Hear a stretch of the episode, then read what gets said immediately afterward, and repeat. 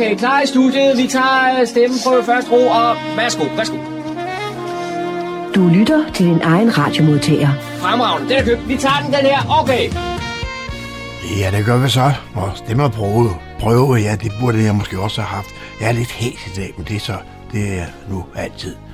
Øh, goddag, velkommen til Morgengrøden. Mit navn er Kurt Kammersgaard, og de næste to timer skal vi have, ja, vi har rigtig meget stof i dag, men faktisk kun to indslag. Vi øh, skal først høre et længere samtale, som John Marco har haft med Helle Hansen her fra Fredensborg. Det er anledning af, at hun netop har udsendt en bog om sin far, Kjeld Hansen. Han drev i mange år en, øh, et firma, der hed Kjeld Hansen Transport AS her i Fredensborg. Dem, der har nogle år på bag, vil kunne huske, at nede i Solvinge, øh, der var der også engang øh, en stor vognmandsfirma dernede, som senere så flyttede ud, der hvor øh, vores brandstation ligger i dag. Men øh, der er masser af fortællinger om, øh, om fra, fra bogen af, som jo også kan anskaffes, hvis der er nogen tilbage, skulle vi også huske at sige. Så øh, det lytter vi til her første udsendelsen. Og så, ja, Dan har lige nået at lave nogle lokale nyheder der fra humleborg.dk, dem skal vi også høre. Men ellers er det så også, fordi det er den første søndag i den nye måned, det gør, at vi skal have bibliotekspodcast, podcast, podcast og den er lidt speciel denne gang her. det drejer sig nemlig om, om opera. Altså, det er jo ikke noget, vi sender så tit her på radioen. Men nu får vi i hvert fald en fortælling om netop opera, og også en par prøver fra, hvad, hvad det, hvad det er, hvordan det kan lyde. Så, øh, så Anders han har lavet noget af et øh, indslag her i podcasten i dag, og det hører vi her sidst i udsendelsen. Rigtig hjertelig velkommen. God fornøjelse de næste to timer.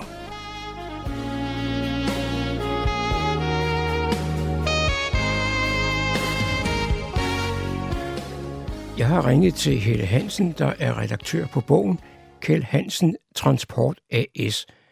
Og udover at du er redaktør på bogen, Helle, så er du jo også datter af Kjeld Hansen. Men, men hvem er ellers med i redaktionsgruppen? Altså redaktionsgruppen består af Michael Randløv og Iver Slot Svendsen. Michael Randløv har været chauffør hos min far, og tidligere var han medkørende sammen med hans storebror, der var chauffør hos min far.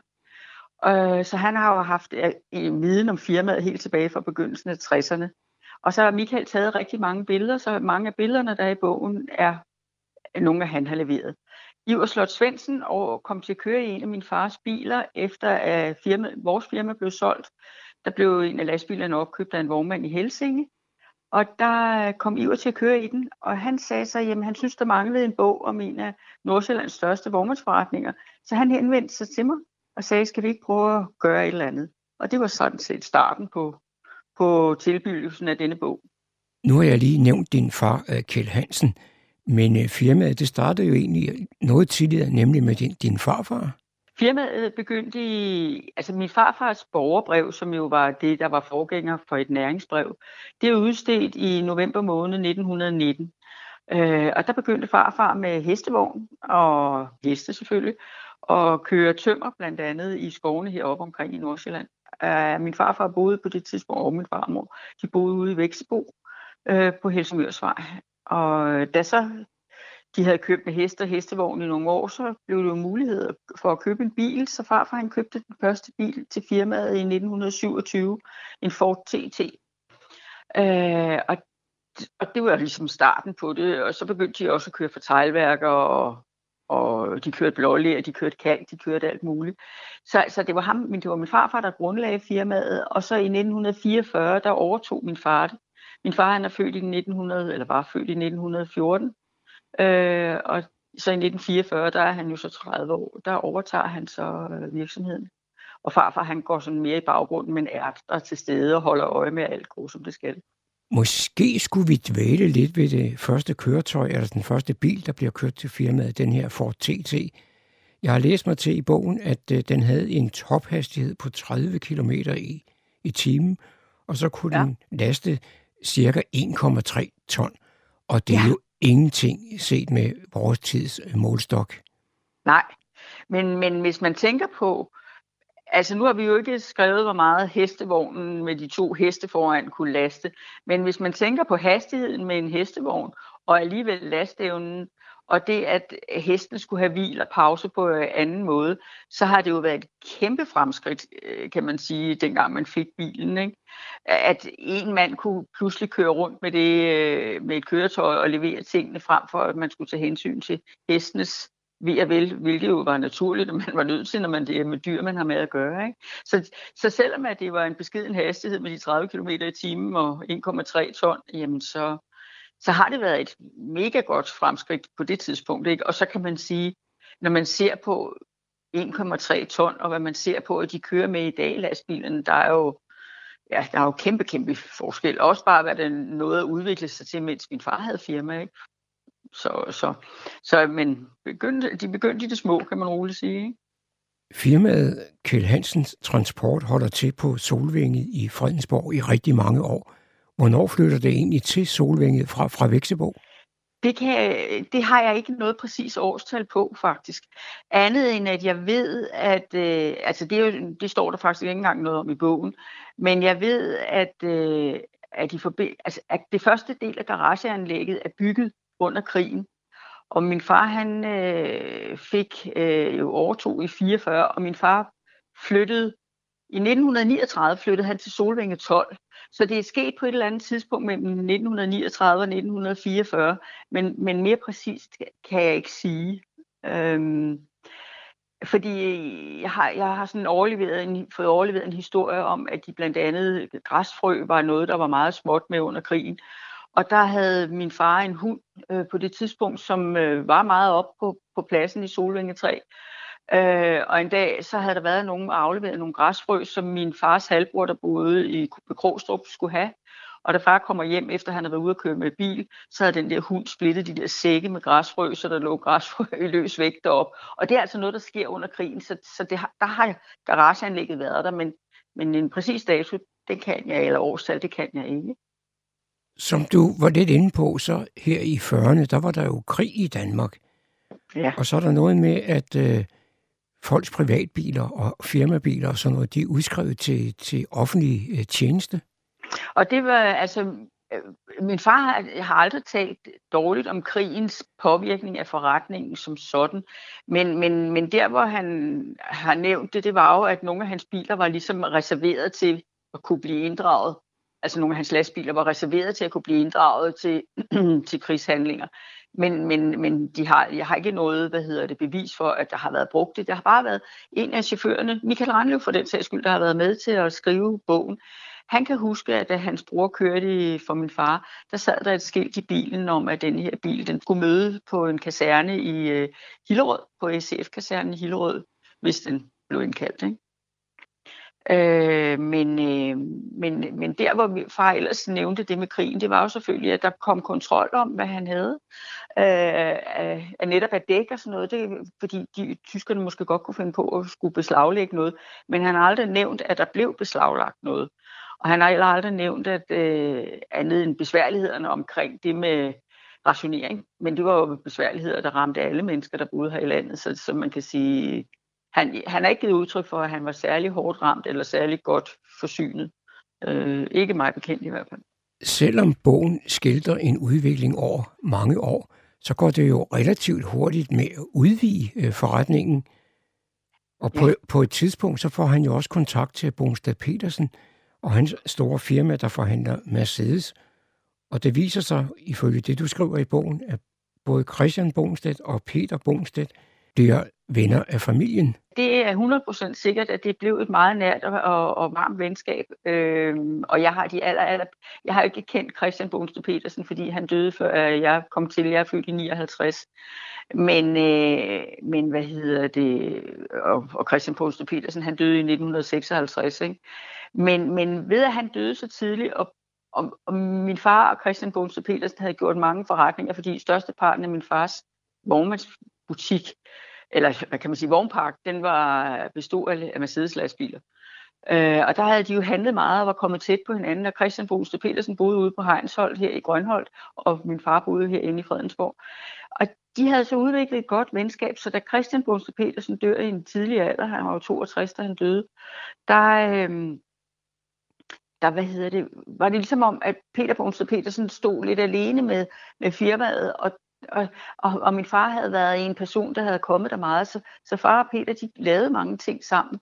Og Peter Bonse Petersen har kommet her til alle min fars fødselsdage. Min far havde fødselsdag den 13. januar. Så alle de der herrefødselsdage, der var Peter med. Og da min far blev begravet i 1979, var Peter med. Øh, og han besøgte, fortsatte med at besøge min mor, øh, efter min far døde, og, og kom der ned, øh, helt op til hans egen død. Og nok fordi han havde det godt med at, at komme i en familie, som havde kendt ham altid. Øh, så, så det var et nært og rart venskab, der var. Og, og de sås både privat hvad kan man sige, uden for særlige begivenheder, men de sås også til, nu til min far, forældres sølvbryllup og til Peters bryllup, og Peter, Bo, Peter Bumsted, han blev gift med en, der hed Tove allerførst, og der var mine forældre med og sådan noget. Så, så det var et langt og godt venskab øh, med nogle dejlige mennesker. Jeg ved jo ikke særlig meget om biler, og slet ikke om lastbiler. Men jeg ved, at hvis man skal have noget, der holder længe, så skal det jo være Mercedes.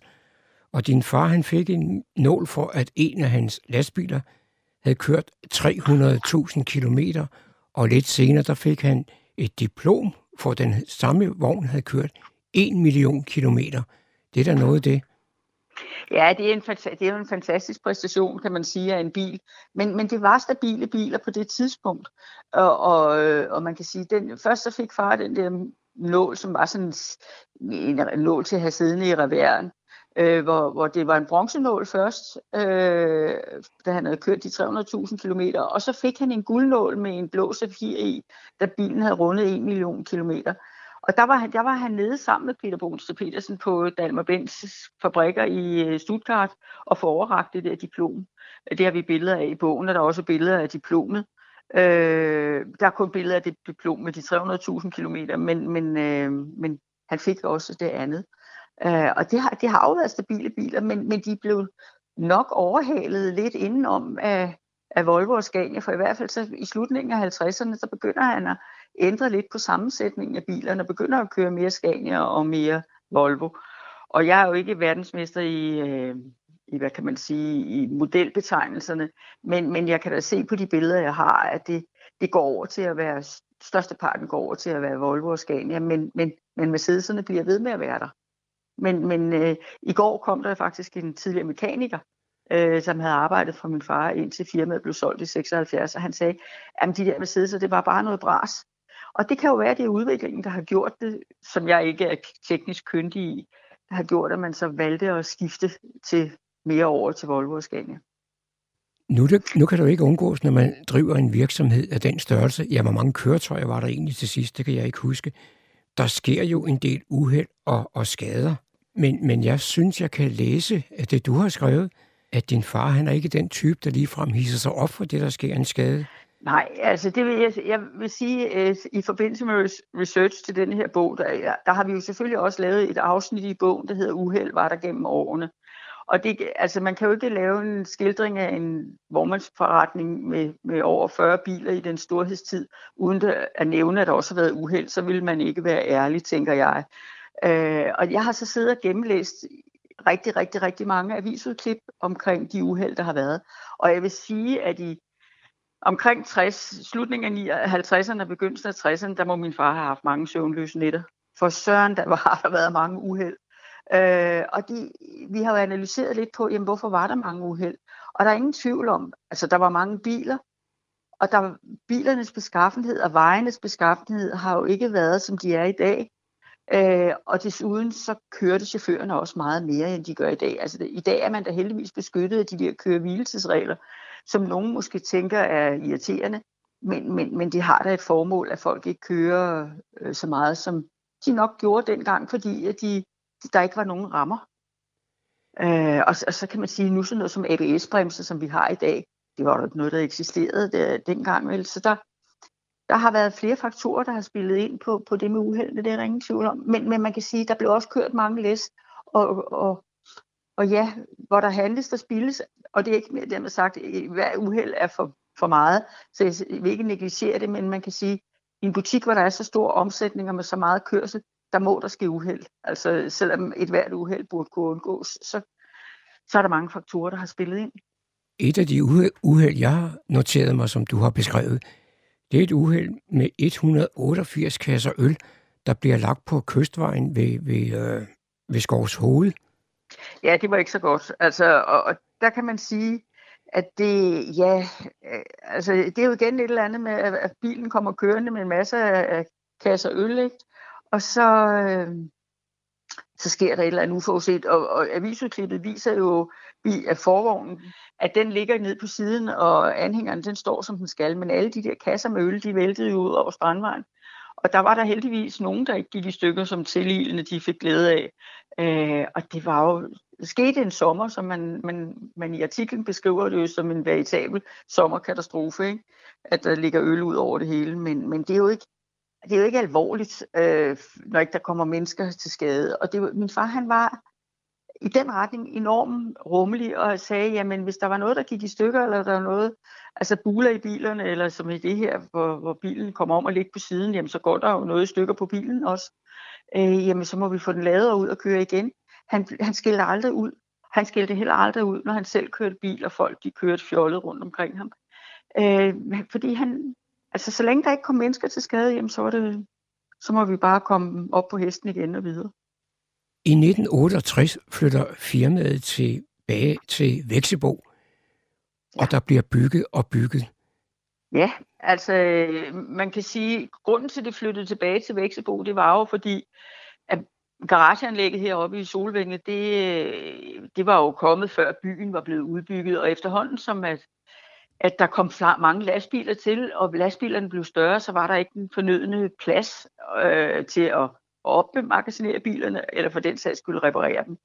Øh, da vi på et tidspunkt havde en bil, der hed, man kaldte den 1000-benet, det var en Mercedes-Benz, der var man simpelthen nødt til at tage hjulene af, hvis den skulle ind på værkstedet, og trille den ind på trumlerne, fordi der var for lidt plads. Så far han var ude at se sig om efter et sted, hvor han kunne bygge øh, nogle mere moderne faciliteter. Og der fik han så lov til at købe gården Endrupdal, som ligger ude i Væksebo, øh, ude på Helsingørsvej 25 til 27. Øh, og der fik han så bygget en hal, øh, hvor med, med på det værende tidspunkt top øh, indrettede faciliteter, hvor der i den ene ende var plads til dækkene, der var der lavet sådan gravet ud, en, kan sige, sådan en kælderområde, hvor dækkene kunne blive opbevaret, så der ikke var sollys på dem. Øh, og så var der øh, otte gravbaner, hvor man kunne stå og servicere bilerne. Øh, under neden, der var en hal, hvor de malede bilerne og slæb, og der var plads til smeden, kunne reparere nogle af de ting, der nu er gået galt. Og så var der jo selvfølgelig øh, kontor til værkføreren, og der var badesfaciliteter, frokostrum, og både til værkfører og mekanikere og til chaufførerne. Øh, og det, det blev altid afsted. Altså, øh, og det lå jo uden for byen, så der var ikke nogen, der blev generet af, at lastbilerne startede kl. 4 eller 5 om morgenen. Øh, og ja, det, det blev en tid, hvor, der, hvor, hvor man kan sige, at firmaet flyttede derud successivt efterhånden, som at, at firmaet, at, at faciliteterne var færdige. Først flyttede bilerne derud, så flyttede værkstedet derud, og sidst så blev kontorbygningen færdig hvor den ene ende af kontorbygningen var der kontor i, og den anden ende, der boede prokuristen med hans kone og datter. Øh, og, og så var det ligesom samlet. Så i 68 var det hele samlet derude, og, og kom til at fungere fantastisk godt. Vi skal måske også lige have med, at, at bygningen står jo endnu og bliver benyttet af Nordsjællands brandvæsen. Ja, altså efter, man kan sige, firmaet blev solgt i 1976, så blev bygningen omdannet til Lastvognscenter. Det var Lars Larsen, og der købte det, og hans bror Karl Johan Larsen. Og der blev bygningerne lavet om. Øh, så de bygninger, vi ser i dag, som brandvæsenet så overtog efter Lars Larsen solgte, eller det var kommunen, Fredensborg Humbæk Kommune, der overtog det først, øh, der, var, der var det ikke den bygning, som min far fik bygget, fordi der er blevet bygget til og blive bygget om af flere omgange. Så i forbindelse med researchet til den her bog, var jeg egentlig ude for at ville have taget et billede, eller nogle billeder, af hvordan faciliteterne ser ud i dag. Men der er intet hverken indvendigt eller udvendigt, der egentlig ligner det, som det gjorde dengang, da far han havde forretning derude. Så det ville ikke rigtig give nogen mening at, at prøve at lave noget sammenligning af det, andet end at sige, jamen i dag er, altså firmaet blev solgt i 76 til Lars Larsen og Karl Johan Larsen, og de omdannede det til et lastvognscenter. Og senere hen har Fredensborg Hummelbæk Kommune købt det, og nu er det plads for Nordsjællands Brandvæsen og hjælpemiddeldepot for Helsingør og Fredensborg Kommuner. Vi har været lidt inde på, at din far ikke var sådan at øh, bringe ud af fatning. Men hvordan var han egentlig som menneske? Jamen, han var, han var arbejdsom og, og festlig og meget rummelig, med meget seriøs person. Han, han, han, han var sådan en af chauffør, chaufførerne var enormt glade for ham. Øh, det har de, de fortalt mig også efterfølgende nu her, hvor der er mange, der er kommet og købt bøgerne, at det var, ham, den mekaniker, der var her i går og købte en bog, han sagde, at det var den bedste arbejdsplads, han nogensinde havde været på, fordi der var orden i forholdene. Øh, og det var jo skønt at høre selv så mange år bagefter, kan man sige. Far han var både til, øh, altså først og fremmest var det jo hans virksomhed, det handlede om. Han blev inviteret med i nogle af de forskellige lokale foreninger og politiske kredse, der har været igennem årene i Fredensborg, og takkede nej til det pænt, fordi han kunne ikke overse det rent tidsmæssigt, fordi han var ude hver morgen og sendte lastbiler afsted, og det var, han stod op klokken 4. Og så var han ude og sendte bilerne afsted, og så kom han hjem og spiste morgenmad, og så var han afsted igen, og kom hjem og spiste middagsmad, og så var han afsted igen. Så hans dag kunne ikke rumme mere, og, og firmaet var hans, hans livsværk. Det var hans øjesten, det er der ingen tvivl om. Og, og vi var med i det alle sammen. Min mor har været skrevet regnskab, og jeg har været med til at gøre rent derude, og alt sådan noget. Så, så det var jo vores kerne. Og, og min far, han var sådan, han var glad og rummelig, og han var, han, han gjorde, hvad han kunne for sine chauffører. Når nogle af dem kom ind imellem og sagde, konen har smidt mig ud, hvad skal jeg gøre? Jamen, så fandt de en løsning. Jeg har ikke så mange penge, eller vi vil gerne købe et hus, som, som en af chaufførerne fortalte, han havde kigget på en grund op i Græsted. Og så fik han far til at køre med op og kigge på det og kautionere for sig. Så, så på den måde var han, altså jeg har jo hele tiden tænkt, at der var sådan lidt socialkontor over det, eller sikkerhedsnet, som der ikke var på samme måde på det tidspunkt, som der er i dag. Øh, og det var naturligt, det var ikke et offer, det var, det var sådan var det bare fordi vi var ligesom en stor familie. Øh, så så jeg, jeg er nok også vokset op med den der rummelighed, øh, og, og har det godt med det. Men selvom din far, Kjell Hansen, var en, en travl mand, så fik han dog tid til at være lidt med i Fredensborg Roklub.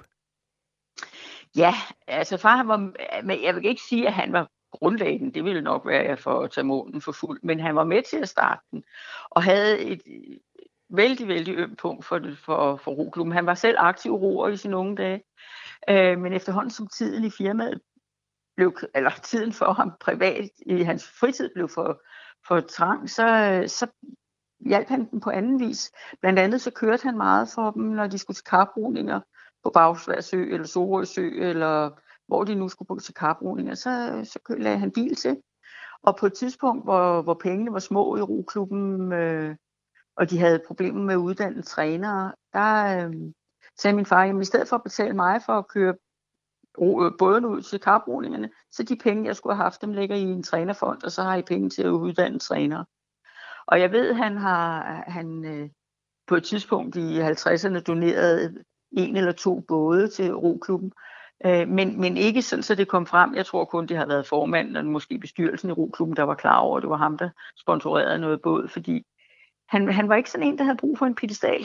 Øh, og det, det kan, jeg kan godt lide den beskedenhed. Jeg kan godt lide, at man ikke er, er snuppet, kan man sige. Og, og tanken er jo også, at, øh, at, at det, at man kan, er et, hvad, et, et stort erhverv i en, i en by, jamen så kan man godt hjælpe, hvis man har overskud. Det der med, at man ikke altid skal have payback, det, det, den tanke kan jeg godt lide, men at man er uselvisk øh, det. Og det tror jeg godt, jeg kan tillade mig at sige, at min far var. Der er ingen tvivl om, at din far var en rigtig travl mand. Men øh, var der tid til familie, venner og måske lidt ferie en gang imellem? Altså, jeg, jeg har, altså, der var meget repræsentation, og det, der, var alle pudsigt på den tid, altså det, og det, nu er jeg tilbage til, at jeg taler fra min barndom i 60'erne, det var, at mange af tingene foregik herhjemme. Altså nu, når jeg siger herhjemme, så er det fordi, jeg bor i mit barndomshjem, og det er Solvænge 1 i Fredensborg. Øhm, altså der blev holdt frokoster herhjemme for forretningsforbindelser. Der blev holdt aftensmad, og min far han kunne finde på at ringe en formiddag og sige til min mor, du Inge, dem og dem, de kommer, kan vi ikke lige få lidt mad? Og så blev der sat en lækker frokost på bordet, og så, holdt, så hyggede de sig herhjemme. Det var ikke så meget, de gik ikke på kro det var mere privat. Så, så man kan sige, at en stor del af forretningsforbindelserne var også blev også venner. Men derudover så var min far aktiv jæger og gik på jagt blandt andet ude på Heinsholt hos Brunster Petersen. Øh, og derfra har jeg også fået interessen for at gå på jagt og gå selv på jagt. Øh, min far han øh, var en spasmager i forhold til Sankt Hans. Han elskede Sankt Hans. Øh, og ude på Andrupdal, der blev der altid lavet et bål nede ved siden af den gamle gård. Øh, og der holdt, og der holdt vi sammenskudskilde. Det var så, så kom der dem, der havde lyst og, med hver deres madpakke og øl og vand og snaps, hvis der var nogen, der drak det. Og så sad man og hyggede sig og sang bålsang og, og sådan noget og brændte heksen af. Og så var der, jeg kan huske et år, min far, han, han var jo lidt en fest af møbe en gang imellem. Han fandt på, at da bålet var allerbedst i gang, så kunne vi også brænde nogle af de gamle dæk af, der lå dernede i den gamle stald nede på Indrupdal. Så han og et par andre af mændene, de var inde og hente et par dæk og på bålet. Altså i dag var de jo blevet sat i fængsel for miljøforurening, men, men, men det var i midten af 60'erne, og det var vældig morsomt, og det var det så ikke, fordi det der dæk, de udsendte jo den sorteste kvalmende røg, og der var altså nogle mennesker over på den anden side af bakken, over i Endrup, der havde vasketøj ude, og det blev sort. Så det var, øh, ja, man kan sige, at det var både første, sidste og eneste gang, at der blev brændt dæk af på, den, på det stang hans på. Så, men, øh, men han var til lidt sjov og lidt ballade, og han kunne, vi tog på ferie. Vi havde et sommerhus i Holstebro, øh, som blev købt i 1959, øh, som lå mellem Holstebro og HCR, og der, der tog vi over på ferie, men det var meget lidt. Min far, han, altså, han var væk i Storbededagsferien, og så tog vi et par uger om sommeren, men, men ellers så var det min mor og jeg, der tog på ferie, fordi han, han, han, han var glad for sin forretning og var hjemme og passede den. Og inden vi fik købt det sommerhus, der er det eneste ferie, han holdt, det var Storbededagsferien. Og det var de tre dage, ellers så var han på arbejde. For han, der, der var der lukket i Storbededagsferien, var der lukket i Sverige, hvor de kørte mange ting, og i Norge, der var det ligesom, det var helligdag de dage, og så kunne vi også holde fri herhjemme. Ikke? Men, men, men da han blev lidt ældre, jamen, så, så og jeg begyndte i skole, der kunne vi godt være afsted på uger i sommerferien. Men vi var jo ikke længere væk, end der var telefon. Heldigvis ikke mobiltelefoner, men, men fastnettelefoner. Så, så kunne de jo ringe efter ham og få noget hjælp. Og den ene, et ene år, vi var på ferie, der ringede de også og fortalte om, at der var sket et uheld op i Sæby.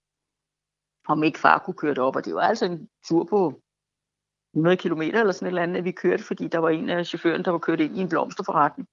Øh, og det, der var sket en masse skader på bil og på blomsterforretninger, men ikke på hverken mennesker, der, hverken chauffør eller blomsterhandler eller andre mennesker. Så, så det var et spørgsmål om at få udbedret de skader og komme videre. Noget, som jeg altid godt kan lide at høre om, både i store firmaer og små firmaer, ja på arbejdspladser i det hele taget, det er anekdoter, altså noget, der er til at grine af, i hvert fald bagefter – og ja. du har skrevet om et par anekdoter. Jeg kan da lige nævne øh, tre, som jeg har noteret mig, så kan du kommentere dem. Den, ja, den, den første, den hedder Tænderne. Ja, og den var sød. Og det, det, der kan vi krydre den en tand mere end da, når nu vi snakker om tænderne. Min far, han var meget, meget opmærksom på at være præsentabel, både sig selv og hans biler, og ville jo også meget gerne, at hans chauffører var præsentable. Øh, og der i slutningen af 50'erne, jamen øh, pengene var jo små, og der var måske nogen, der havde lidt svært ved det der med at gå til tandlægen. Og en af min fars chauffører, som hed Mathis, han øh, havde lidt mangelfuldt tandsæt. Og så en dag, så havde far sagt til, til Mathis, du Mathis, hvis, øh, hvis nu øh, du får en tid ved tandlægen og får lavet dine tænder, så skal jeg nok betale. Hvorefter Mathis meget kæphøj med hans øh, albuhue på og store smil, tog min fars hånd, og min far havde en ret stor hånd, og tog hans pegefinger og stak ind i munden på sig selv, og så sagde han, så du måske holde fingrene her, mens jeg bider sammen. Og det, det gjorde tog min far ikke, og så snakkede de ikke mere om tandlæge. Det, der er lidt sjovt, det er, at den anekdote er med i bogen, og der er billeder af Mathis, øh, der sidder og smiler, og man kan godt se, at hans tandsæt ikke er helt fuldstændigt. Men hans datter har lige været, Mathises datter har lige været at købe bogen. Og det, det var en, en fantastisk oplevelse for mig, at der ringer en dame til mig fra, fra Helsingør og siger, at hun har læst om bogen i Frederiksbramsvis, og hun vil gerne øh, købe den. Og så fortæller hun mig, at hendes mor har gjort rent for min mor og far. Og det var jeg jo, så troede jeg, det var en anden, men det viser sig, at det er med tilbage i midten af 50'erne, hvor jeg ikke var født endnu. Og da hun så kommer for at hente bogen, så, så, så spørger jeg hende lidt mere ind til, hvad hendes mor er fed. Og da hun så, da vi taler om det, så fortæller hun så, jamen hendes far, han hed jo, de hed jo Mathisen til efternavn, sagde hun. Og min far, han blev kaldt Mathis. Så kunne jeg jo slå op i bogen på side 71 og vise hende, at der er et billede af din far. Og det blev en, vi fik, altså vi har aftalt, at vi skal mødes igen. Nu var hun på vej for videre og skulle, var kun ganske kort i tors, fredags var det. Øh, men, øh, men vi skal slutte lidt mere sammen, for det var så givende, og det var så sjovt at høre om. Og sjovt at mødes på den her måde. Den her datter til Mathis er 81 år i dag. Så det var den ene anekdote. Og hvad havde, havde du ellers? Jo, jeg har en, du kalder, du kalder skråt. Der skulle køre ja. skråt til, til Sverige. Ja, det var en af, af chaufførerne, som var en meget vittig hund, der hed Ole Madsen. Han blev kaldt Lille Ole, fordi han ikke var så stor. Øh, og vi kørte en del skråt op til Halmstad, øh, og det blev kørt fra Halmstad stål i, i Ølstykke. Og han skulle så køre med den Mercedes, som jeg før har nævnt, der blev kaldt tusindbenet, fordi at den havde tre aksler på forvognen. Øh, og, og den var, havde måske set sine bedste tider.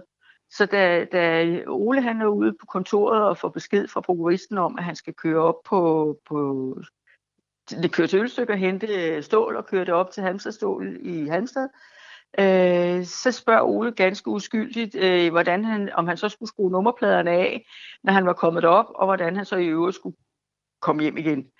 Med det sagde Ole jo, at den møgspand til en bil, den kunne lige så godt blive oppe i Halmstad, fordi den var ikke værd at køre i. Men øh, da det så gik op for bruguristen, som hed Kipskov, hvad det var, at, at Ole han ligesom hentydede til, så væsede Kipskov og pegede på døren. Kan du så komme afsted? Så det, det, det, det var, men han var meget idérig, Ole Madsen. Og så er der også det, at øh, på mange arbejdspladser, der har man haft øgenavne. Og jeg ja. er faldet over et her i din bog, nemlig Arme og Ben, og historien ja. om madpakken. Den synes jeg er rigtig sød. Ja, Altså, og det var Erik, øh, som var, var en meget snaksalig mand, og som ikke kunne tale uden at bruge arm og ben. Altså, så derfor blev han kaldt arm og ben. Og, og han, men, men, men han var nok også en lidt distræt mand, så en morgen, da han kom ud på pladsen og skal til at køre, så har han, det var almindeligt, at chaufførerne de gik med sådan en gammel skoletask, sådan en brun skoletask. Der var, jeg kan se mange forældre også her på vejen, at fædrene, når de kom, gik på arbejde, så havde de sådan en gammeldags brun skoletask med, hvor de havde deres madpakker og termokande i. Og Erik, han havde det samme. Øh, og han øh, kommer så ud og sætter sin skoletask der op af, af det ene af hjulene på anhængeren, og skal så ind og ordne noget andet, og så sætter han sig ind i bilen og kører, og kører over med hjulene over termokanden og skoletasker, madpakker, det hele. Og det ser min far i det samme, for han kom over fra kontorbygningen. Og så vinkede han af Ole, og, eller af, undskyld, af arm og ben, og så siger han, øh, så ruller han rodet ned, så siger han, du Erik, øh, var øh, din madpakke for høj, for jeg kan se, nu er den da i hvert fald helt flad. Så grinede de lidt af det. Jeg har siddet og kigget, jeg har faktisk læst hele bogen her de sidste par dage, og det er jo en bog med rigtig mange illustrationer, gode fotografier, og rigtig gode notater. Tak for det. Altså, vi, vi, har, vi har forsøgt at bygge bogen op, hvor man kan sige, at der er ingen af os tre, der har siddet i redaktionsgruppen, som har erfaring med at lave, skrive bøger. Det må man sige, det er nok, det var vores afsæt, det er, at det her ved vi ikke noget om, men så kan vi sikkert godt, som Pippi Langstrøm, hun også sagde. Øh, men men, øh, men vi, vi lavede sådan en, en brainstorm om, hvad skal bogen indeholde?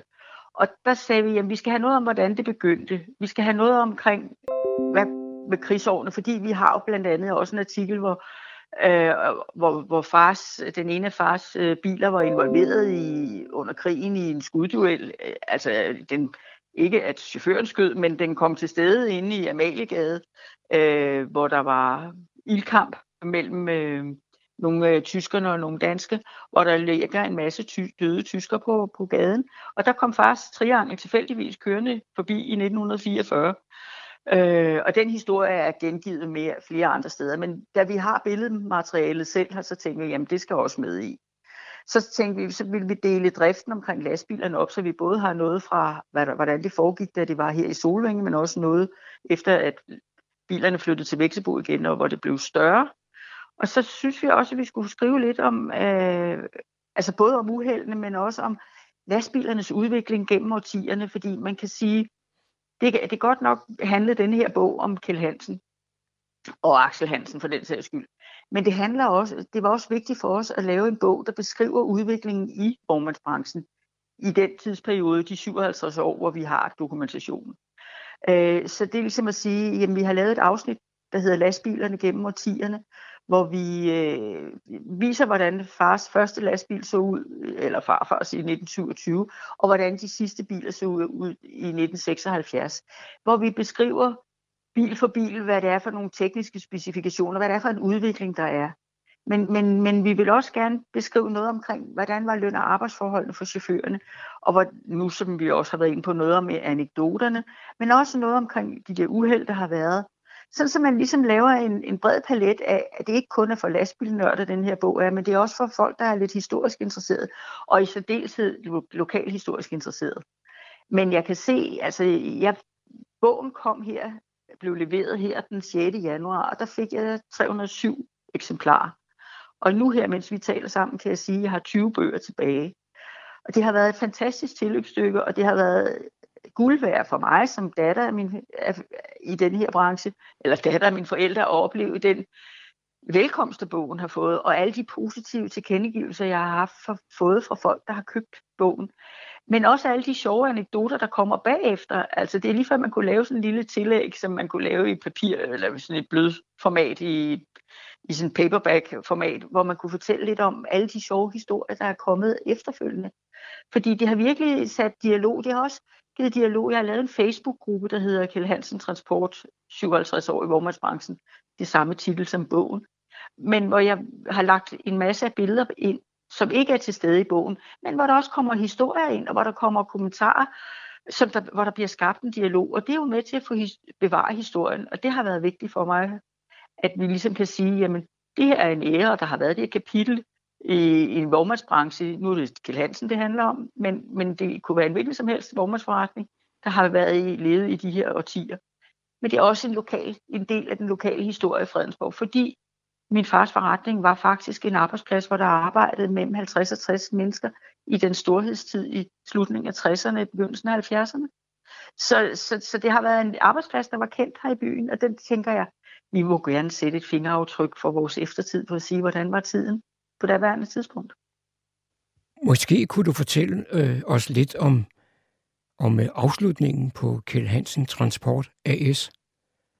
Ja, det kan jeg godt. Øh, man kan sige, for at spole tiden bare en lille smule tilbage, det er, altså min far, jeg kan huske som barn, at min far sagde, jamen når jeg, han var jo som sagt født i 1914, og han sagde, når jeg fylder 60 år, så vil jeg sælge min firma, og så vil jeg nyde mit otium. Og det vil sige, at så skulle han sælge sit firma i 1974. Men i 1973, i efteråret 1973, så får min far inden for en måneds tid tre hjerneblødninger.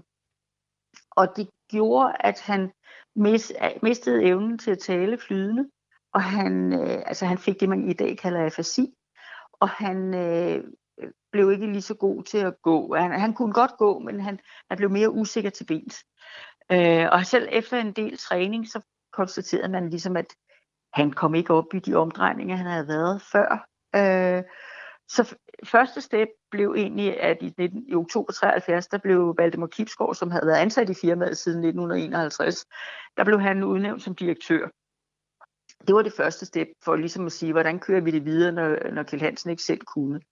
Det næste step blev så, at der skulle ske en masse ændring tidsmæssigt, fordi der var oliekrise, der var byggekrise, og samtidig kom der det, at bilerne skulle have monteret det, vi i dag kalder fartskriver, øh, hvor, øh, hvor man har uger i bilerne for, hvor meget folk skulle køre. Der skulle man altså investere rigtig meget for at, at gøre det. Og, og man prøvede, altså de prøvede i, fra ja, i 74 og et stykke ind i 75, der prøvede de ligesom på at se, om de kunne ride stormen af ved at tage nummerpladerne af nogle af bilerne og ligesom prøve med en, at passe kunderne med færre biler. Men, men øh, tiden var svær, og, og øh, ja, man kan sige, eftersom at far han ikke blev rest til at kunne komme tilbage og, og styre hans forretning, så valgte de sammen at sige, jamen, vi må se os om og se, om der er nogen, der kan overtage den her vognmandsforretning. på det tidspunkt, der havde Lars Larsen og Karl Johan Larsen fra Hillerød, de var jo Volvo-forhandlere. Øh, det hed Hillerød Autolager. Det var den største Volvo-forhandler i Danmark og importør. Øh, de så sig om for, at de, de ville gerne udvide deres virksomhed til at også kunne omhandle servicering af lastbiler. Og det var der ikke plads til på deres domicil i Hillerød. Øh, og da far og firmaet, ligesom her, min fars firma, skulle sælges, så fik de lavet et match der, hvor, hvor de kunne sige, jamen vi vil gerne købe Kjell Hansen Transport AS, ikke for at lave vognmandsforretning, for det var helt klart fra starten. Det var de ikke interesseret i, men for at bygge et lastvognscenter, hvor de kunne servicere lastbilerne, øh, datidens lastbiler. Ikke?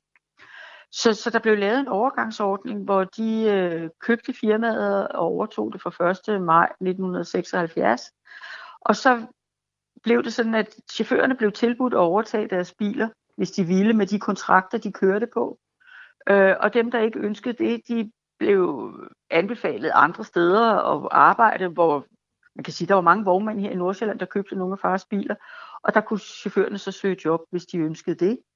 Der var en chauffør, der valgte at overtage øh, hans lastbil, for han kørte, kørte for Mærsk Kemi, han kørte for det, der hed Danbrekem.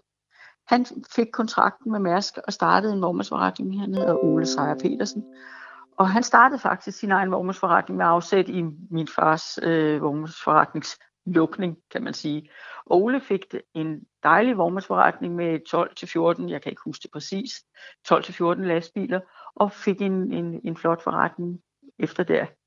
Øh, for vores vedkommende, jamen der sluttede det jo med, at, at øh, Volvo overtog det fra 1. maj 76, øh, og, og, og min far han stoppede med at, at arbejde, eller ja, han havde ikke arbejdet, kan man sige, tre, to og et halvt år, men, men, men, men vi kom ud af det med, med penge i lommen og, og fik rundet det pænt af. Og min far fik skrevet et meget pænt afskedsbrev til hans kunder, og, øhm, og lige sådan øh, fik sagt tak til hans medarbejdere.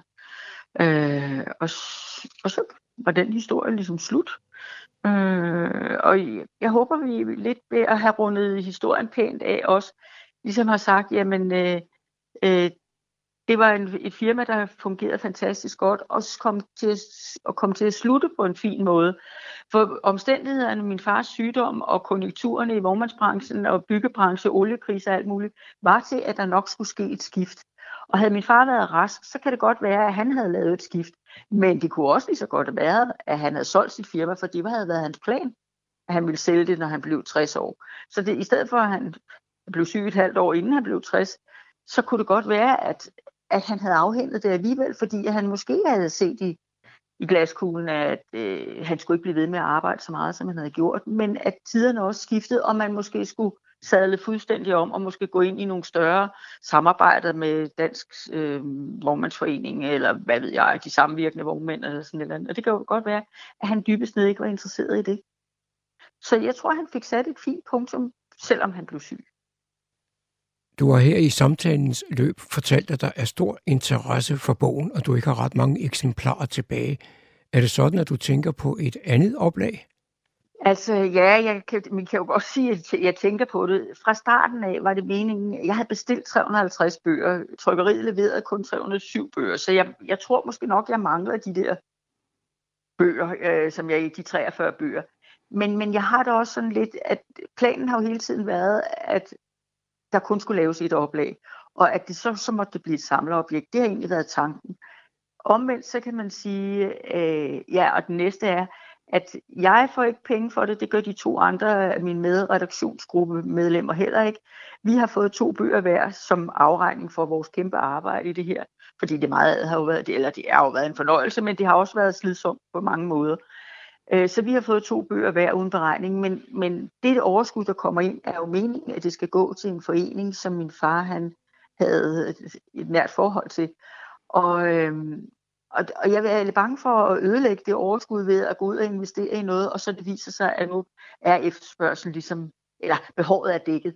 Fordi så, det er jo en niche med sådan en bog. Det er jo ikke sådan, at man kan sige, at alle fredsborgenser eller alle mange mennesker vil synes, det er interessant. Det er jo folk, der har interesse for vormandsbranchen. Det er folk, der har interesse for lokal historie. Eller som har haft en tilknytning til firmaet på en eller anden måde. Det er jo dem, der er interesseret i at købe den. Og der ved jeg ikke, om ikke behovet er mættet med 350.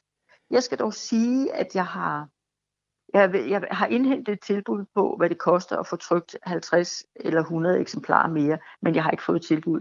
Og jeg er ikke sikker på, at vi kan holde det til en pris af 200 kroner stykket, som vi har kunnet med denne her bog. Så, så, jeg, så jeg har ikke sagt ja, så det, indtil videre er det ikke afklaret, kan jeg sige. Men, men, men du fortalte mig for et lidt siden, at du stadigvæk har nogle eksemplarer tilbage. Hvis man nu er interesseret i at købe bogen, hvad, hvad, hvad gør man så? Så ringer man til mig, eller skriver en mail til mig. Øh, man kan ringe til mig på 20 46 47 83. Og så kan man komme og hente bogen, eller jeg kan sende bogen. Og bogen koster 200 kroner. Og så længe jeg har nogen, så sælger jeg. Men, og og som jeg siger, det, altså på onsdag er det fire uger siden, jeg har fået de 307 bøger hjem, og jeg havde ikke i min vildeste fantasi forestillet mig, at de bliver solgt så hurtigt. Men de bliver solgt efter først til mølleprincippet, så, så så længe der er nogen, så sælger jeg, og når det er slut, så må vi så se, om så vil jeg, skal jeg komme med en udmelding, hvis der bliver genoptrykt noget. Øh, fordi det vil blive et genoptryk, det vil ikke blive en, et omtryk, altså det, der bliver ikke lavet nogen redigering i bogen, men, men det vil blive et, et, et andet oplag. Det var John Marco, der havde produceret dette indslag. Du lytter til morgenkrydderen. Så er det igen gået hen og blevet tid til lokale nyheder, hentet fra Humle på Online. I studiet er det Daniel Jørgensen. Mandag den 1. februar satte Endrup skolens nye skoleleder sig i stolen på Endrup skolen. Hun hedder Helle Toftskær, og hun efterfølger Finn Drabe, der netop er gået på pension. Helle er uddannet folkeskolelærer og har efterfølgende efteruddannet sig som kantpæd i didaktik i dansk. Hun kommer med en spændende karriere i bagagen. Helle Toftkær har blandt andet været ansat på den tidligere Niveau Centralskole som lærer. Fra folkeskolen tog Helle en afstikker først til Gyldendals forlag, hvor hun var forlagsredaktør, og efterfølgende til UCC, hvor hun har været lektor ved læreruddannelsen. Nu er Helle vendt tilbage til folkeskoleområdet som skoleleder på Endrup skolen. Med valget af Helle Toftekær har Indrupskolen således fået en lærer med solid erfaring fra folkeskoleområdet og med en dyb faglig viden blandt andet på ordblindområdet samt erfaring med skoleledelse. I lyset af corona blev dagen ikke fejret på helt samme festlig vis, som det ellers er tradition for ved indsættelse af en ny inspektør. Alt for mange børn og unge er begyndt at ryge, og for at bremse den udvikling, er der nu indført røgfrit fritidsliv i samtlige af kommunens foreninger og idrætsanlæg, Niveau Havn, strande, legepladser og rekreative områder. Røgfrit fritidsliv betyder, at ingen må bruge tobak, snus eller lignende hverken indenfor eller udenfor på Fredensborg Kommunes strande, havn, rekreative områder samt og i omkring bygninger og arealer anvendt af foreninger.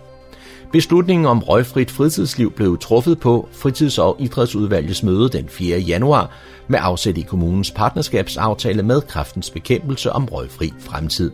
Hermed følger en fælles målsætning om, at ingen børn og unge ryger i 2030, og at færre voksne gør det, fortæller udvalgsformand Christian Hegård.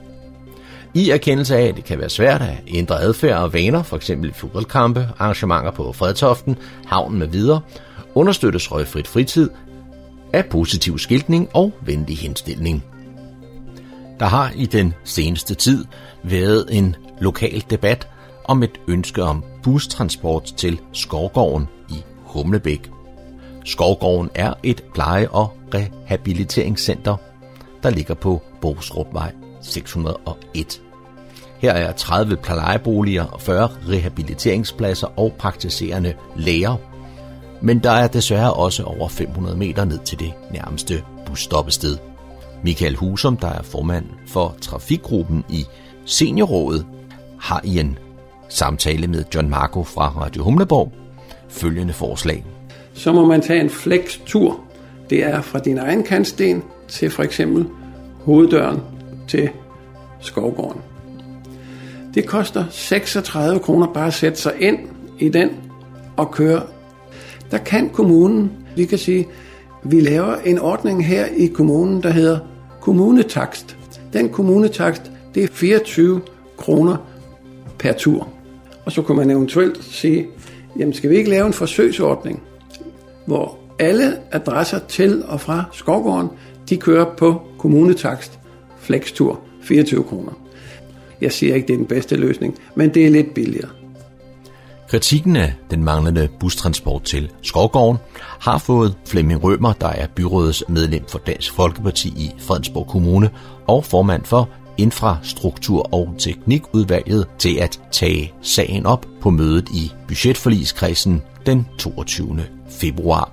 Han har lyttet til den kritik, der har været, og ønsker nu at få undersøgt de muligheder, der er for at finde en bedre løsning. Det var, hvad vi har fundet frem af lokale nyheder og informationer hentet fra humleborg.dk. De var oplæst og redigeret af Daniel Jørgensen. Radio Humleborg, fordi vi elsker at lave radio til dig.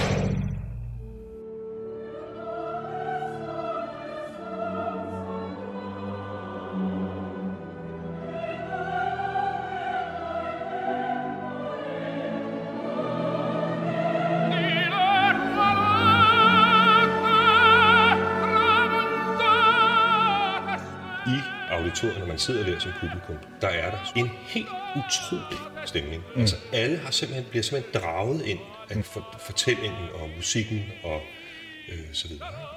Så det er, det, det er virkelig, og, og jeg kender ikke mange andre kunstarter, som, mm. som, som kan det der.